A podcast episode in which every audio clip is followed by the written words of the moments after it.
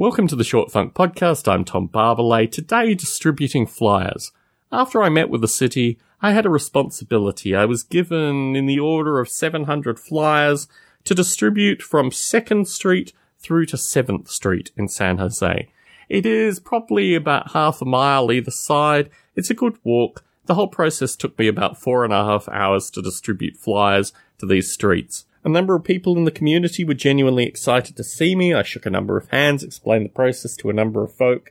It was only until I got to my street and the third last house that I had to deliver these flyers to where I encountered any degree of hostility. This hostility came from a gentleman who basically sells ATV vehicles, mopeds, scooters. He has a business that he operates outside the front of his house when we first moved to the area about mm, within the first three months that we were here, a gentleman knocked at my door who was one of this guy's customers, was complaining about a bad sales experience. My perspective looking at the scooters, the ATVs, this kind of stuff, is there's probably not any after sales service. They're probably bought as seen.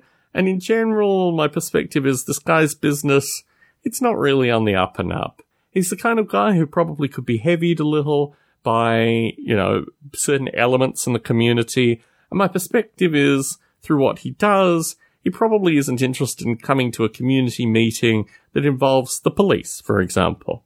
So I chalk this up to this is just a slightly dodgy situation, but it did leave a bad taste in my mouth that ultimately I was delivering these flyers in a relatively thankless way. There are a series of things that occurred after I delivered the flyers.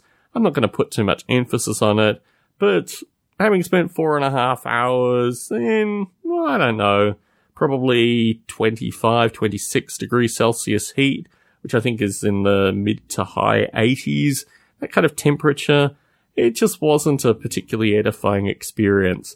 I did get to see how many of the houses in the community are almost derelict, falling apart. I went to a number of apartment complexes that didn't have any facility for any degree of communication. They were locked. They had kind of mailboxes, key operated mailboxes where it was impossible to put any flyers or anything like that in. Some of the mailboxes have been jimmied open. You know, this is the caliber of this particular community. It gave me an immense insight into some of the beautiful houses in the area, but in general, if there was an emotion, if there was a smell that permeated this community, it was the smell of old urine, kind of urine soaked wood was the smell that I got as I moved between these various houses, putting these flyers up associated with the community meeting. Again, this is an experience that just moves me towards leaving this area.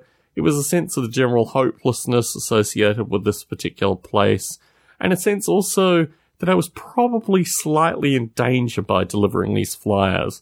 For example, I left a flyer at the Alligator House, the Alligator Gang House. I saw that the various paperwork associated with animal cruelty that had been stuck up had been pulled down.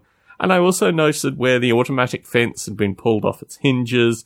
Clearly the feds weren't playing around when they raided this particular place. This is the experience that I had walking around the community, delivering flyers about a community meeting to try and stop the violence. Tom Barbalet in San Jose, signing out.